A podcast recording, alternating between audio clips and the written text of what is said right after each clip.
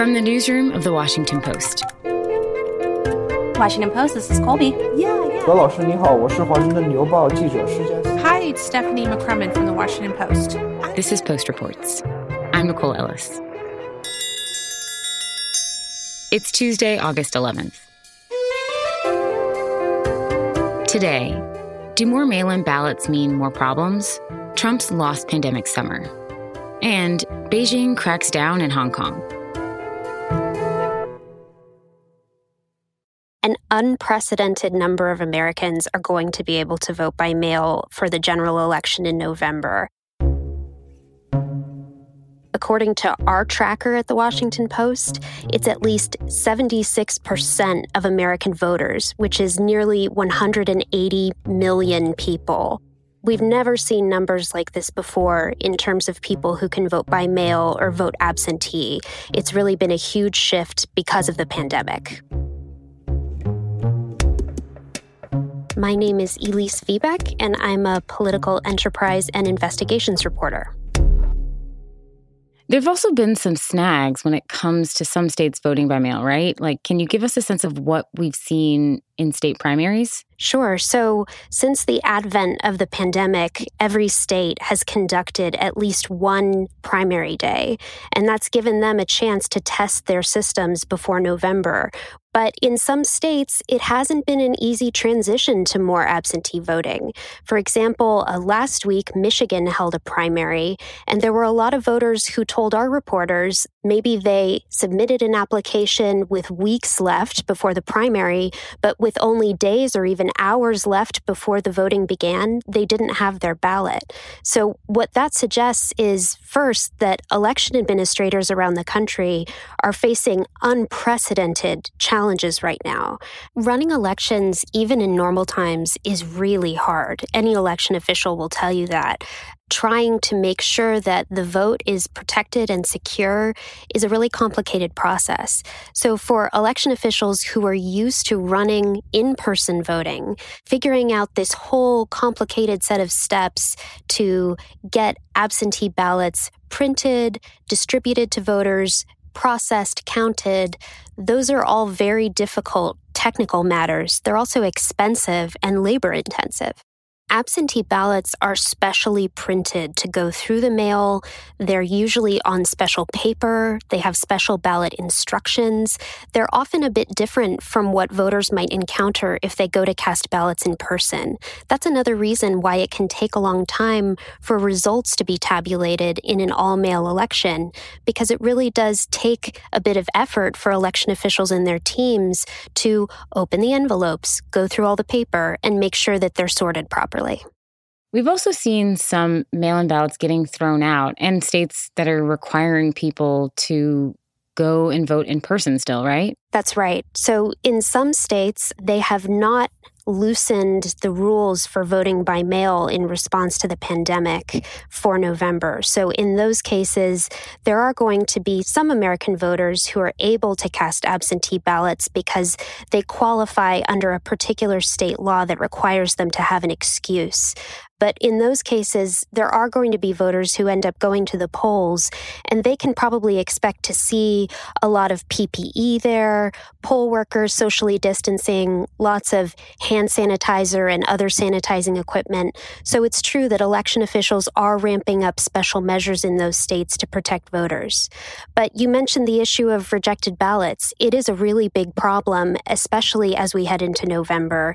The rules for absentee voting vary by state, and it's really easy to disqualify your own ballot without even realizing it through a small error like forgetting to sign your name on a particular line, or even a small tear in your ballot or the ballot envelope could disqualify it.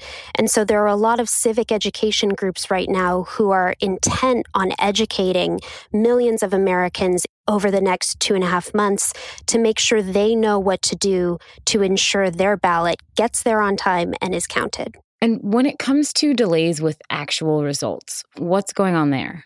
Americans should definitely expect to wait several days, even potentially weeks to find out the results of elections in November, including the presidential election. This is what we're hearing from election officials and experts around the country who note that the absentee balloting process takes a long time. Those ballots have to arrive back with election officials either in the days following the election or on election day, depending on the state. Then they need to be unpacked, processed, validated, and then counted or not counted based on whether the election official finds the ballot to be valid. And that takes a long time, especially in jurisdictions that aren't used to running vote by mail elections and may not have the equipment or the personnel or the expertise that it would take to do it efficiently. So the big message to American voters is delayed results in November are not necessarily a sign of something going wrong. Experts and election officials would say, in fact, it's probably a sign of things going right. It also seems like getting your ballot in the first place is a challenge and, and involves a lot of delays. Why is it so hard to get people their ballots in the first place? It's a really labor intensive process running a vote by mail election. The vote by mail process involves, in many states, voters requesting a ballot, which means that they get an application, uh, they send it back in, the application is processed, then the election administrator, if the application goes through, they send the ballot. But we also know that there have been some delays in the Postal Service recently, and some Michigan voters we spoke to for last week's primary said they thought it was some of the policy changes that have taken place within this, the Postal Service that led to their ballots being delayed. Are there any fixes for these problems? Election officials would say that they need money from the federal government to help stand up these systems ahead of the general election. Uh, Democrats on Capitol Hill have proposed billions of dollars in aid for local election offices to help them, again, purchase that equipment, hire more staff, get more training, essentially professionalize these systems before November to make them as foolproof and robust as possible. However, given the logjam on Capitol Hill right now, it seems very unlikely that there will be that much money provided to election officials before November, if any. Let's talk about President Trump and his constant attacks on voting by mail. What are some of the things that he's said and done? So, since the end of March, when it became clear that there was going to be a large migration toward voting by mail this year, President Trump has, on an almost daily basis, attacked the system of voting by mail. We don't want them to do mail in ballots because it's going to lead to total election fraud. Democrats are also trying to rig the election by sending out tens of millions of mail in ballots. Postmen are in big trouble now.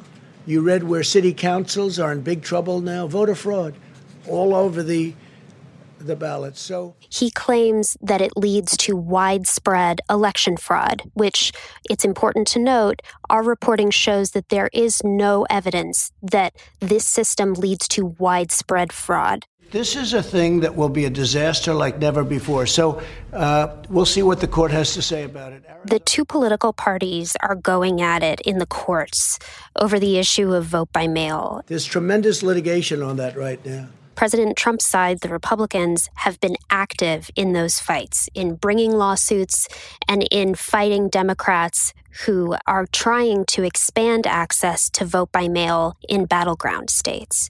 For example, our reporting recently looked at a lawsuit uh, brought by Republicans in Pennsylvania over the issue of ballot drop boxes, which listeners might not be familiar with, but they're basically drop boxes almost like you would see at a library for returned books, uh, but they're for ballots. And in Pennsylvania, the Republicans have made the case that they should not have been rolled out the way they have. So that's just one example of the Republicans taking the fight to Democrats over voting by mail through the courts.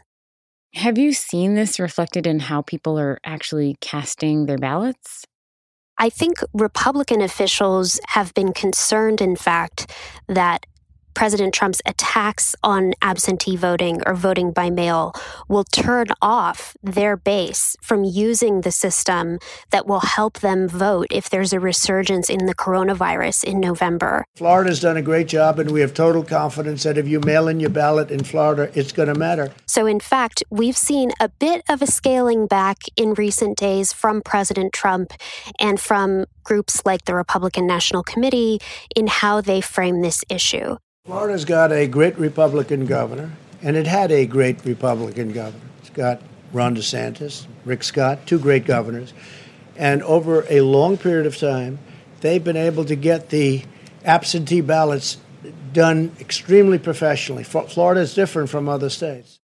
What are some of the issues we should be looking out for when it comes to voting by mail in the primaries and in the general election in November? I think the most important thing for listeners, if they plan to vote absentee or by mail, is to study the instructions on their ballot. It sounds really technical, but studies have shown that it's really easy to make a mistake that would lead to your ballot not being counted and your vote not being counted. And so, based on your state, it's important to familiarize yourself with the process for getting an absentee ballot. Certainly, if you can qualify for one because of the pandemic, that's important to know how to get one. And then, once you get it, following the instructions to the letter as best you can in order to make sure that that vote gets to where it needs to go.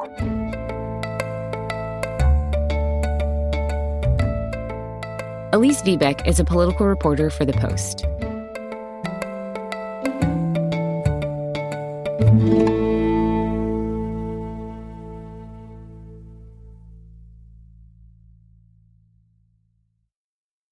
know, it's worth pointing out that the United States is really one of the only developed countries that has been struggling to manage this pandemic in this way. Every other country that had a surge of cases in the spring, like we did, they've gained control of the virus and, and their numbers are are down considerably. That is not the case in the United States. I'm Philip Rucker, the White House bureau chief at the Washington Post. The president's leadership, or critics would say lack of leadership, his mismanagement of this pandemic, has had deadly consequences. It'll go away at some point, it'll go away.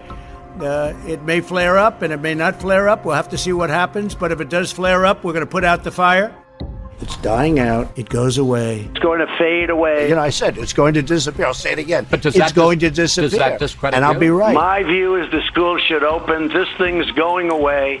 It will go away like things go away. The lack of a consistent message about what every American should be doing to protect against the virus, wearing a mask, social distancing, avoiding mass gatherings.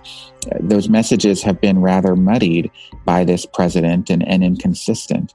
We've also seen the president delivering a lot of false hope and unfounded claims about science. For a while there, he was pitching hydroxychloroquine, the anti malarial drug. The hydroxychloroquine, uh, coupled with the zinc and perhaps the zithromycin. But uh, many doctors think it's extremely good, and some people don't. Some people, I think, it's become very political. As some sort of cure all for the coronavirus. We've heard the president talk about a vaccine being right around the corner. We're balancing speed and safety, and we're on pace to have a vaccine available this year, maybe far in advance of the end of the year, and we're mass producing the most promising candidates in advance so that we're ready immediately upon approval. We have our military lined up. It's logistics, it's all about logistics. Uh, when the reality is that a vaccine is very difficult to develop and then needs to be tested and approved by the Food and Drug Administration. You know, in talking to experts and talking to people in the government, they feel like this president has truly botched the moment and has mismanaged this crisis from the get go uh, for a whole combination of factors. Nobody has anything like that. Nobody. And uh, I think we're just doing very well. As all of those things loom, whether it's misinformation or mixed messaging or the extreme politicization of coronavirus, what are White House staffers saying about it all and, and how Trump is handling the coronavirus? You know, many of the president's top aides are, are quite defensive of his handling of the virus, and they say it wasn't something he created. It, it came from China. There's been a very deliberate effort, by the way, uh, in the White House to try to pin blame uh, on the virus on China to make voters, make people in this country believe that, that the president was effectively dealt a bad hand and is doing the best he can with it. That said, when, when you talk to uh, some of the president's advisors and, and his allies outside the government in private, they acknowledge that the president has been not a good leader on this issue. He's been inconsistent. He's been very political and personal. He has not shown the sort of empathy that we're used to seeing from leaders in moments of national crisis. And he's not been focused and committed to trying to execute a disciplined plan that could help the response. Another factor that's been hurting the government's effort to respond to the virus is the uh, belief inside the White House that some of the science is not factual. That's a point of view held by the chief of staff in the White House, Mark Meadows, a former congressman from North Carolina. He has been skeptical of the science. He's been skeptical, in particular, of the two physicians who are leading the anti pandemic effort, Deborah Birx and Anthony Fauci. He questions their expertise in closed door meetings. He even uh, says in meetings that he doesn't believe that, that masks actually help contain the spread of the virus, even though the consensus in the scientific community is that covering people's faces is essential. Are there aides in the White House that are pushing back against him or against his take on things? Well, certainly some of the public health officials uh, push back to the degree they're able. Uh, Dr. Fauci has been very adamant that he sticks to the facts, that when a certain drug, in the doctor's estimation, is not good for treating the coronavirus, he will uh, make that argument in private and in public. And we've seen Dr. Fauci in his media interviews push back on things that the president has said, not in not in direct opposition to the president, but certainly based on the substance and based on the facts. Uh, he is not one to recreate them based on the president's desires, but the prevailing uh, effort inside the White House has been to try to present information to the president that fits his worldview and that fits what he wants to see. Uh, one person described it to us in our reporting as a Potemkin village, bringing him charts, bringing him data that are, are constructed in a way to back up his claims that the response in the US has been extraordinarily good and has been even historic in defeating the virus. We know under different circumstances or when it comes to politics how the president responds to people pushing back or people disagreeing with him. What happens when people disagree with him when it comes to coronavirus? Well, when people disagree with Trump when it comes to coronavirus, they risk the president's wrath. And that's what happened with Dr. Birx a couple of weeks ago. Uh, Deborah Birx was on one of the Sunday television shows, and she said, We are in a new phase. And that's why I really wanted to make it clear to the American people. It's why we started putting out governor reports directly to the health officials and the governors in every single state. And that the spread of COVID 19 was extraordinarily widespread involving not only urban areas but rural areas across the country. She was just giving her professional medical assessment based on the data that she had been reviewing, but it was in conflict with the president's claims that the virus was receding. And the president did not like uh, that his own White House coronavirus coordinator, uh, Dr. Birx, was saying this on television, and, and Trump fumed about it in private to his aides. And then he later took to Twitter uh, to say that Dr. Birx had been pathetic and was somehow co opted into to delivering that assessment because of attacks from House Speaker Nancy Pelosi. It also seems like the administration is treating how we deal with recovering our economy right now and dealing with the pandemic as two completely separate issues. Is there anyone who sees the connection between them or, or that they're tied together and, and not only that, but also extremely dependent on each other? That's right. You know, the president has prioritized the economy, wanting to rejuvenate the economy, and he sees that as key to his reelection hopes in November but he has not sort of fully acknowledged that the key to reopening the country, the key to getting the economy back on track, the key to getting schools opened as he so desires, uh, is to get the virus under control. You can't have people returning to work uh, in office buildings around the country if COVID is spreading at the rate it's been spreading. You can't have restaurants that are thriving with people dining indoors if COVID is spreading. You can't have schools in some of these communities safely reopen if COVID is spreading. So, the key to everything that would help the president is just getting control of the virus. There seems to have been a very slow recognition of that. And it seems now that in early August, the administration has started to realize that they need to get control of the virus in order to improve the president's standing. And it's one of the reasons why you've seen a much more forceful public uh, messaging and positioning by the president with these more routine briefings about coronavirus, but they're very much interconnected. Right. I was I was going to mention that we've seen the president go back to doing briefings almost every day now, which we we did see him do earlier in the pandemic and then stop because they were just controversial. And now we're seeing him bring those back and be more present and vocal when it comes to addressing the public himself. Why has the White House decided that's a good idea? You know, the president just wanted to uh, get out there, and he views himself as his own best communicator and spokesperson. And you know he he did those daily briefings up until the point uh, when he suggested people inject bleach and household disinfectants as a cure for the virus, which was a obviously uh, false in terms of the science, but a very troubling political moment for the president And he no longer held those briefings. Now he's back at the rostrum uh, trying to answer some of the questions about the virus. The uh, calculation among his political advisors, according to our reporting, is that if the American people see the president every day up there at that podium answering questions and dealing with criticism of the virus, that they will then conclude he's in charge, he's showing leadership, and so on. Uh, that said, he can oftentimes be his own worst enemy because he is not disciplined as a messenger. He says things that are not true. He can say things that can create all sorts of problems for himself. Uh, it, you know, it's worth pointing out that in these first couple of weeks that he has resumed the briefings, he's largely been pretty on message and he doesn't linger there for too long. He hasn't gotten into a lot of uh, really ugly spats with reporters like he used to, but time will only tell. And, and I would assume we're going to see more of that in the weeks to come. Phil Rucker is the Post's White House bureau chief.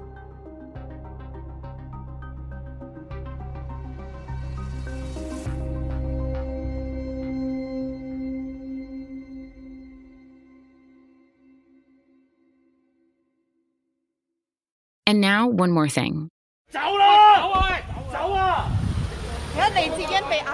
On Monday in Hong Kong, we saw the most prominent people arrested under the new national security law, which passed here right before July 1.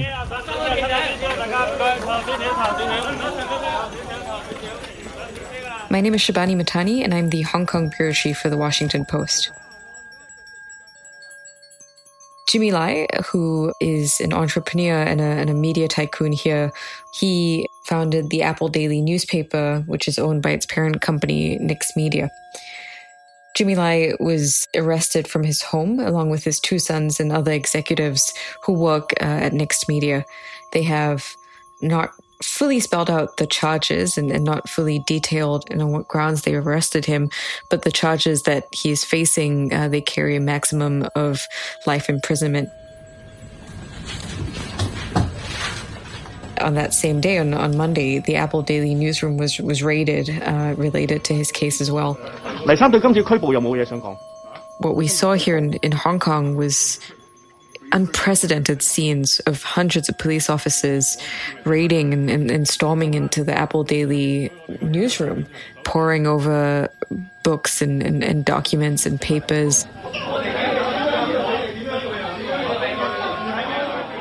all of this was was live streamed by Apple Daily journalists who were bravely standing there and sort of recording uh, what was happening to the newsroom, the the, the intimidation and, and and the scare tactics being used against them.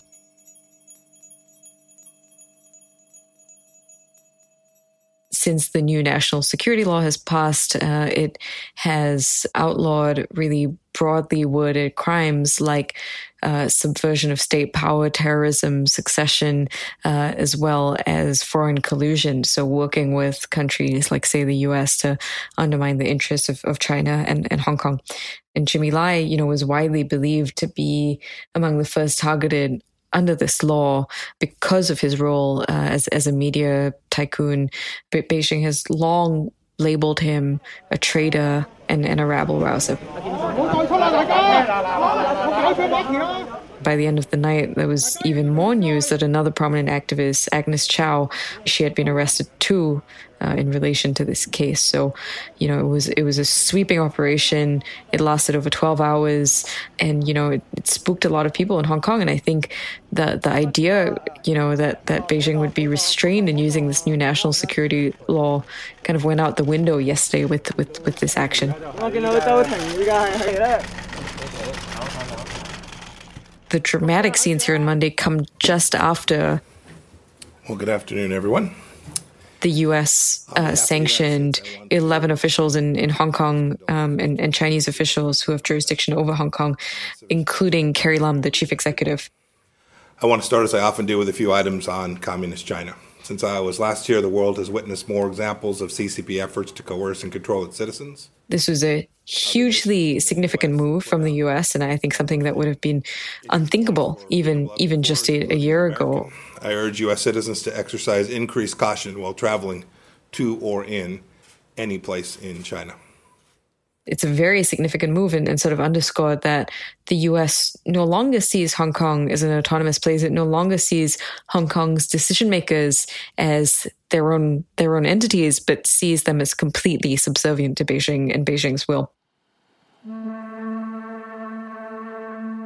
The national security law here, when it passed, there was a lot of, you know, let's wait and see. Let's see how bad this is going to be. Let's see whether the law is just going to be here as a deterrent rather than, you know, as something that's going to be used actively to target activists, to crack down on them, to create a, a chilling effect over the media, over the press. And we got our answer, right? We got our answer on Monday that this was absolutely a tool that they're going to use to go after people who are perceived as, as enemies or, or, or dissidents.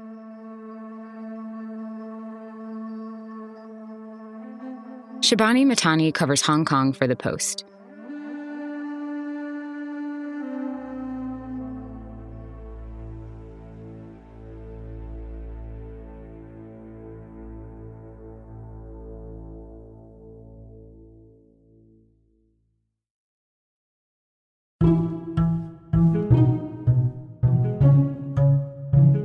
That's it for Post Reports. Thanks for listening.